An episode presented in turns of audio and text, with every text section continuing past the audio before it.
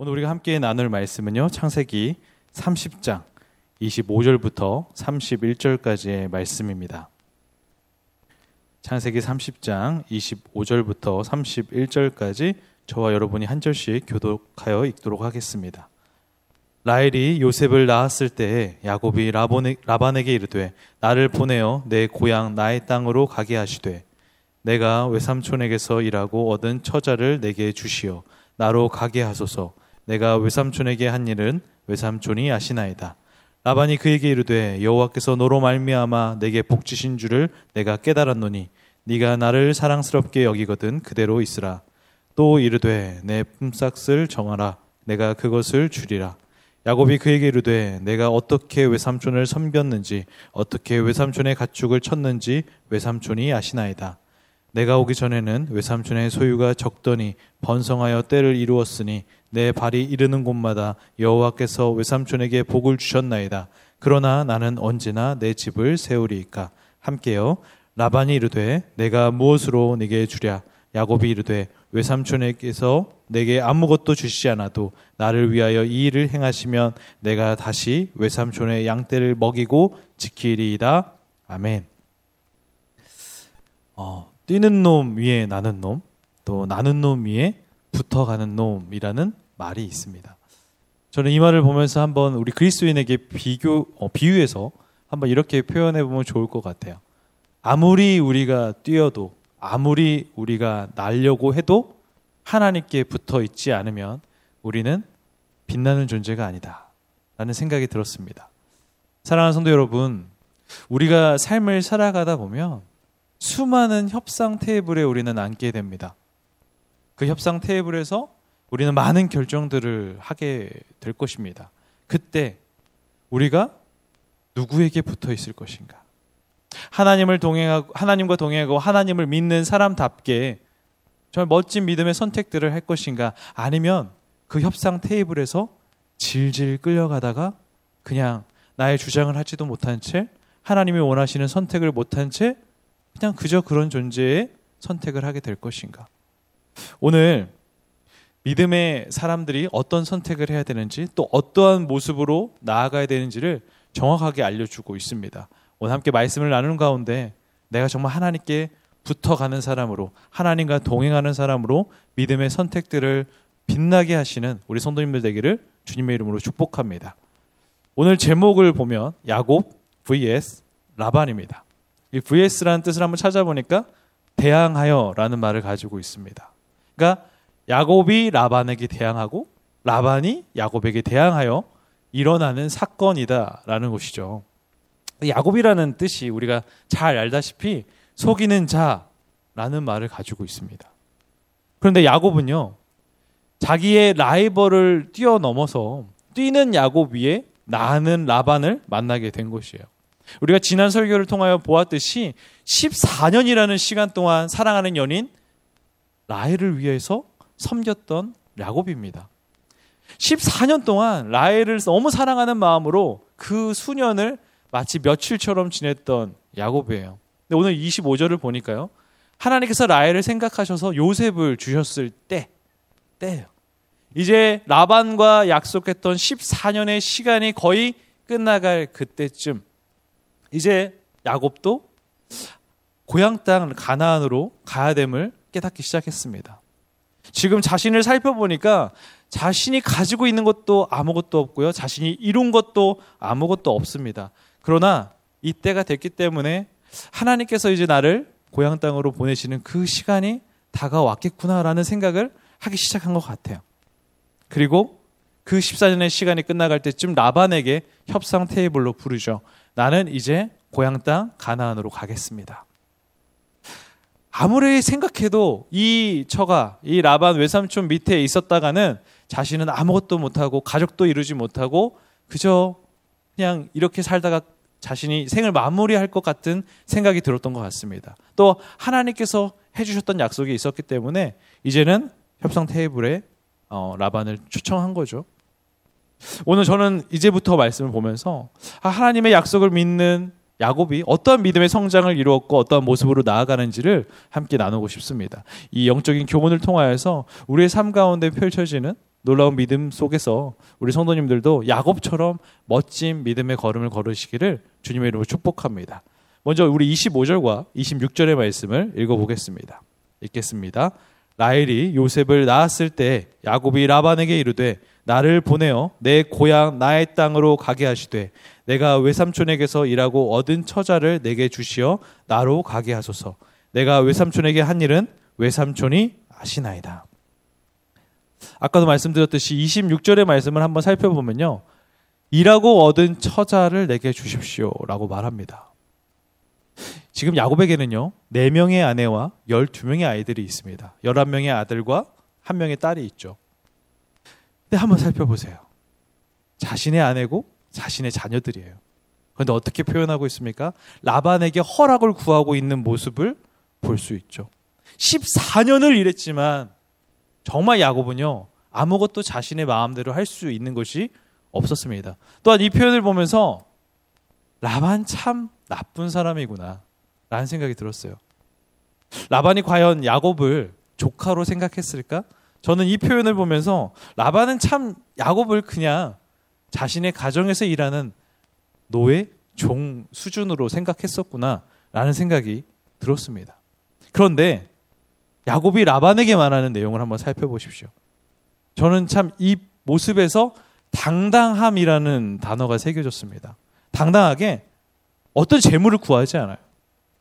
나는 그저 내가 일하고 얻은 처자, 그러니까 이 처자 라엘과 레아만 얻어도 사실은 다 따라오는 거니까 이것만 구합니다.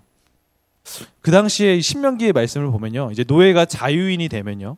떠날 때 사실 주인이 그 노예에게 어느 정도의 재물을 챙겨주는 것도 그 시대의 관례였습니다. 그런데 야곱은 구하지 않습니다. 14년의 시간 동안 베델의 하나님을 만난 그 이후로 14년 동안 야곱이 얼마나 믿음이 성장했는지를 우리는 이것을 통해서 살펴볼 수 있죠.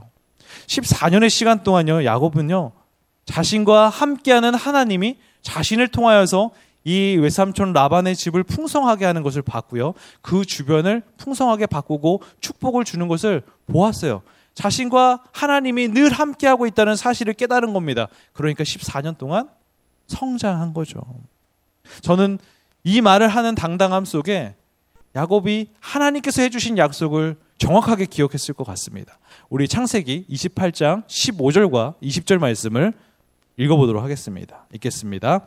내가 너와 함께 있어 네가 어디로 가든지 너를 지키며 너를 이끌어 이 땅으로 돌아오게 할지라 내가 내게 허락한 것을 다 이루기까지 너를 떠나지 아니하리라 하신지라 야곱이 서원하여 이르되 하나님이 나와 함께 계셔서 내가 가는 이 길에서 나를 지키시고 먹을 떡과 입을 옷을 주시어 야곱은 아무것도 가진 것 없어 보였고 아무것도 이룬 것 같아 보이지 않았지만 하나님과 동행하는 사람이었고 하나님께 딱 붙어 있던 사람입니다.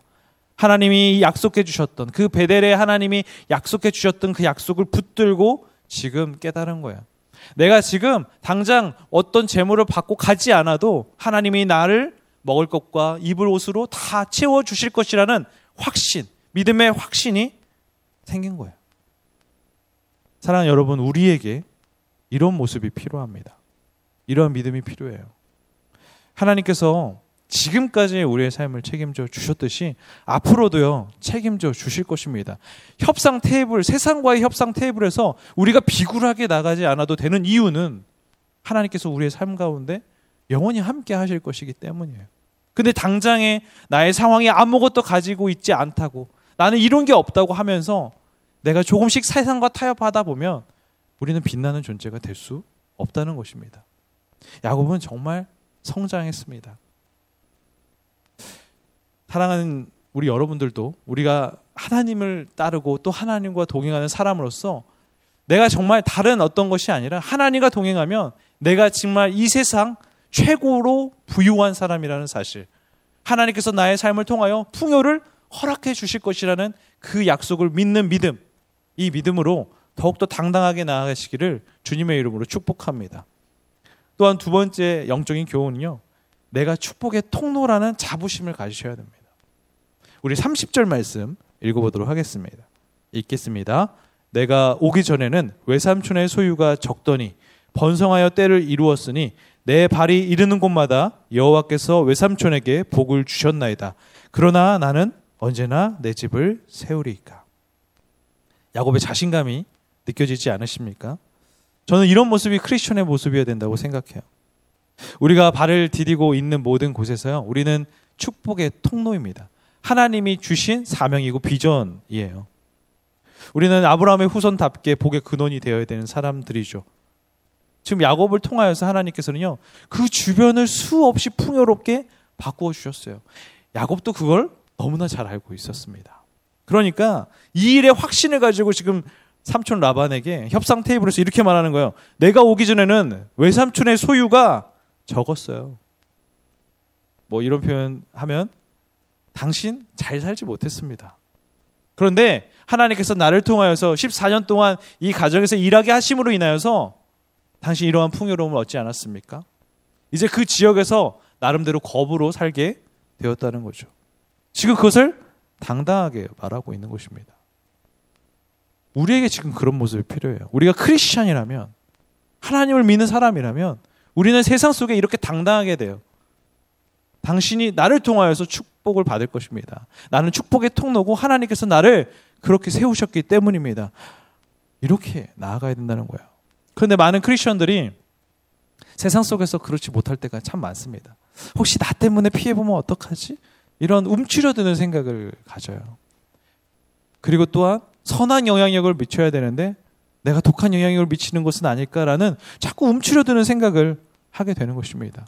또 하나님의 사람이라면 그 자리가 악취가 아니라 그리스도의 향기가 남아야 되는데 사실 우리의 삶을 통하여서 악취를 남길 때도 있는 것은 아닌지 모르겠습니다. 그러니까 점점 움츠려드는 거예요. 내가 축복의 통로인데 세상 속에 당당하지 못할 때가 너무나도 많은 것입니다. 그러나 오늘 야곱의 모습이 우리의 모습 되기를 원합니다.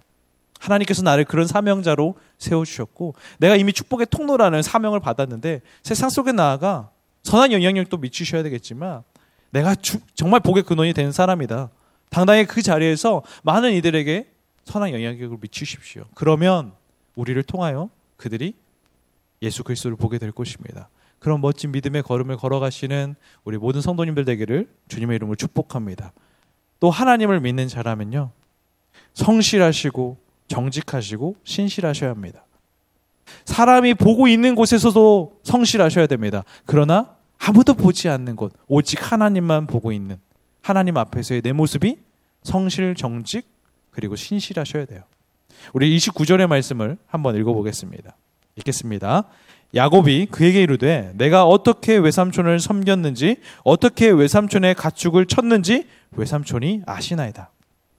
라반은 야곱의 성실함을 너무나도 잘 알고 있었을 것입니다. 항상 그가 보고 있을 때 야곱은 정말 귀한 사람이었어요. 근데 한번 생각해 보세요. 14년 동안 야곱을 졸졸 따라다니면서 라반이 그의 모습을 봤을까요? CCTV 달아가지고 너 어떻게 어 딴짓 하는지 내가 다 지켜볼 거야. 그렇게 했을까요? 그렇지 뭐 않았겠죠. 그런데 지금 야곱은 당당합니다. 26절의 말씀을 보니까 내가 외삼촌에게 한 일은 외삼촌이 아시나이다. 29절의 말씀에도 말하듯이 외삼촌에게 14년 동안 나는 성실했고 정직했고 신실했습니다. 외삼촌 아시지 않습니까? 이렇게 당당하게 말하고 있는 것입니다. 크리스천의 모습은 이래야 됩니다. 하나님을 믿고 하나님을 따르는 사람이라면요. 이러한 모습이 필요해요. 코람데오의 정신이 너무나도 필요하다는 거죠. 세상을 대표하는 라반은 어떻게 표현하죠? 우리 27절 말씀입니다. 읽겠습니다. 라반이 그에게 이르되 여호와께서 너로 말미암아 내게 복 주신 줄을 내가 깨달았노니 네가 나를 사랑스럽게 여기거든 그대로 있으라. 우리는 세상으로부터 이런 인정을 받아야 됩니다. 내가 어떻게 섬겼는지 아시죠? 하나님께로서 나를 통하여서 복 주신 줄 아시죠? 라반이 그래 알고 있어. 세상이 우리에게 이런 말을 해야 되는 것입니다. 성도 여러분 우리의 모습은 어떻습니까? 코람데오의 정신으로 이 세상 속에 하나님의 나라를 세워가고 계십니까? 세상에는요, 라반과 같은 사람이 너무나 많이, 많이 있어요. 다들 잘 아실 것입니다. 계속 라반과 같은 사람들이 우리에게 다가와 속삭입니다. 우리가 그리스도인답게 살아가려고 하는 것을 방해하는 세력들이 너무나도 많다는 것입니다. 또한 이렇게 말하죠. 그리스도의 인으로서의 색깔을 내며 그리스도의 향기로 사려고 하는 우리들을 쌍짐지를 켜고 보면서 너희들 어떻게 사나 보자. 라고 하는 사람도 너무나도 많다는 것입니다. 이 가운데 우리는 야곱처럼 이렇게 말할 수 있어야 돼요. 나는 하나님 앞에서 성실하고 정직하고 신실한 사람입니다. 나는 하나님께 붙어 하나님과 동행하는 사람입니다. 이런 당당함이 우리의 삶이 되기를 주님의 이름으로 축복합니다. 라반을 통해서도 좀 교훈을 배울 수 있을 것 같아요. 라반인을 통해서 배울 수 있는 교훈은 이겁니다. 크리스천이라면 상황 모면하기 위해서 자기만의 유익을 위해서 거짓말이나 속임수를 해서는 안 된다라는 것입니다. 야곱이요 속이는 자라는 이름답게 살았습니다. 그런데 하나님 베델의 하나님을 만났고 외삼촌의 집에서 14년을 일하며 하나님이 그를 통해서 어떻게 일하시는지를 보았습니다. 그러니까 이제 야곱은 성장했어요. 성숙됐어요. 변하기 시작했습니다. 하나님께서 자신과 함께 하시고 자신을 지켜주고 계심을 확신하기 시작한 것입니다. 그러니까 담대하고 당당하죠. 하나님께서 자신을 끝까지 책임져 주실 것이라는 믿음이 있기 때문에 그는 이제는 흔들리지 않는 믿음을 소유하게 된 것입니다. 하지만 라반은 속이는 자 중에 최고, 최고로 속이는 자답게 상황 모면하기 위한 거짓말만 늘어놓기 시작합니다. 우리 28절의 말씀을 한번 보면요. 제가 읽어드릴게요. 또 이르되 네 품삯을 정하라. 내가 그것을 주리라. 참 한결같은 사람입니다. 14년 동안 한 번도 변한 적이 없어요. 딸들을 가지고 자기의 유익을 취했고 또 야곱이 떠난다고 하니까 그동안 야곱 때문에 얻은 부를 자기도 잘 알잖아요. 그러니까 지금은 그냥 단지 붙잡아 놓으려고 품삯을 그대로 줄 생각은 잘 전혀 없습니다. 지금 그냥 잡으면 되지 하고 거짓말하고 속이는 모습을 보고 있는 것입니다. 그리고 우리가 이후에 잘 알다시피 야곱의 품삯을 열 번이나 바꾼 사람이 바로 라반입니다. 하나님과 동행하지 않고 하나님을 모르는 세상은 이럴 수 있어요. 다른 사람들에게 거짓말하고 피해주는 것을 전혀 두려워하지 않습니다. 믿음의 사람들은 절대 이러면 안 됩니다. 우리에게 지금 현재 과거로부터 라반과 야곱 같이 뭐 속이는 자의 모습이 있었을 수 있습니다. 그러나 지금 하나님을 만난 자라면 이제는 성장하셔야 돼요. 변화되셔야 돼요. 믿음이 어린아이 같은 곳에서 머물러 있는 것이 아니라 장성한 분량에 이르기까지 성장하셔야 합니다. 그래야 하나님께서 우리를 통하여 일하시며 우리를 통하여 복의 근원이 되게 하실 줄 믿습니다. 그런 저와 여러분 되기를 주님의 이름으로 축복합니다. 말씀을 마치겠습니다. 여러분, 세상은요, 우리에게 라반처럼 살 것을 속삭입니다. 왜일까요? 그렇게 살아야 유익을 얻을 수 있다고 생각하기 때문입니다. 야곱처럼 14년을 수고했는데 아무것도 얻지 못한 모습을 보면요. 이렇게 말할 거예요. 그렇게 살면 안 돼. 너 이전에 잘 살았잖아. 이전에 속이며 살을 때 나름대로 풍족했잖아. 라면서 세상은 다가올 것입니다. 그러나 하나님을 만난 사람, 하나님과 동행하는 사람이라면 그 협상 테이블에서 주도적으로 아니 나는 이제 더 이상 그렇게 살지 않을 거야. 나는 하나님을 만난 사람, 하나님 앞에서 성실과 정직과 신실함으로 살아가 내가 하나님을 믿는 자의 당당함을 세상 속에 나타낼 거야. 라는 그러한 입술이 너무나도 필요하다는 것입니다. 오늘도 하나님께서는 우리를 지켜보고 계십니다. 나를 복의 근원으로 부르셨습니다. 그렇기 때문에 우리 모두가 정말 예수의 빛으로 세상을 환하게 비출 수 있는 그런 믿음의 존재 되기를 주님의 이름으로 축복합니다. 오늘도 야곱처럼 조금씩 신앙의 진전을 이루어 이제는 하나님을 만난 자다운 멋진 복의 근원으로서 살아가는 저와 여러분 되기를 주님의 이름으로 축복합니다. 기도하겠습니다. 어, 사랑의 하나님 아버지, 어, 말씀을 통하여 주시는 은혜에 감사합니다. 하나님, 그러나 우리 안에 속이는 자의 악취가 남아 있습니다. 성령 안에 새 사람으로 변화된 우리, 그 악취를 주의 보혈로 깨끗하게 제거하여 주시고 그리스도의 향기로 물들이는 우리가 될 수 있도록 인도하여 주시옵소서. 세상의 악한 영들은 라반처럼 속이며 자신의 유익을 위해 살아가야 된다고 말할 것입니다. 그러나 우리는 축복의 통로, 복의 근원이 되기를 원합니다. 주여 은혜를 더하여 주셔서 우리가 선한 영향력으로 세상을 변화시켜 나갈 수 있도록 우리를 사용하여 주시옵소서. 살아계신 예수 그리스도의 이름으로 기도드립니다.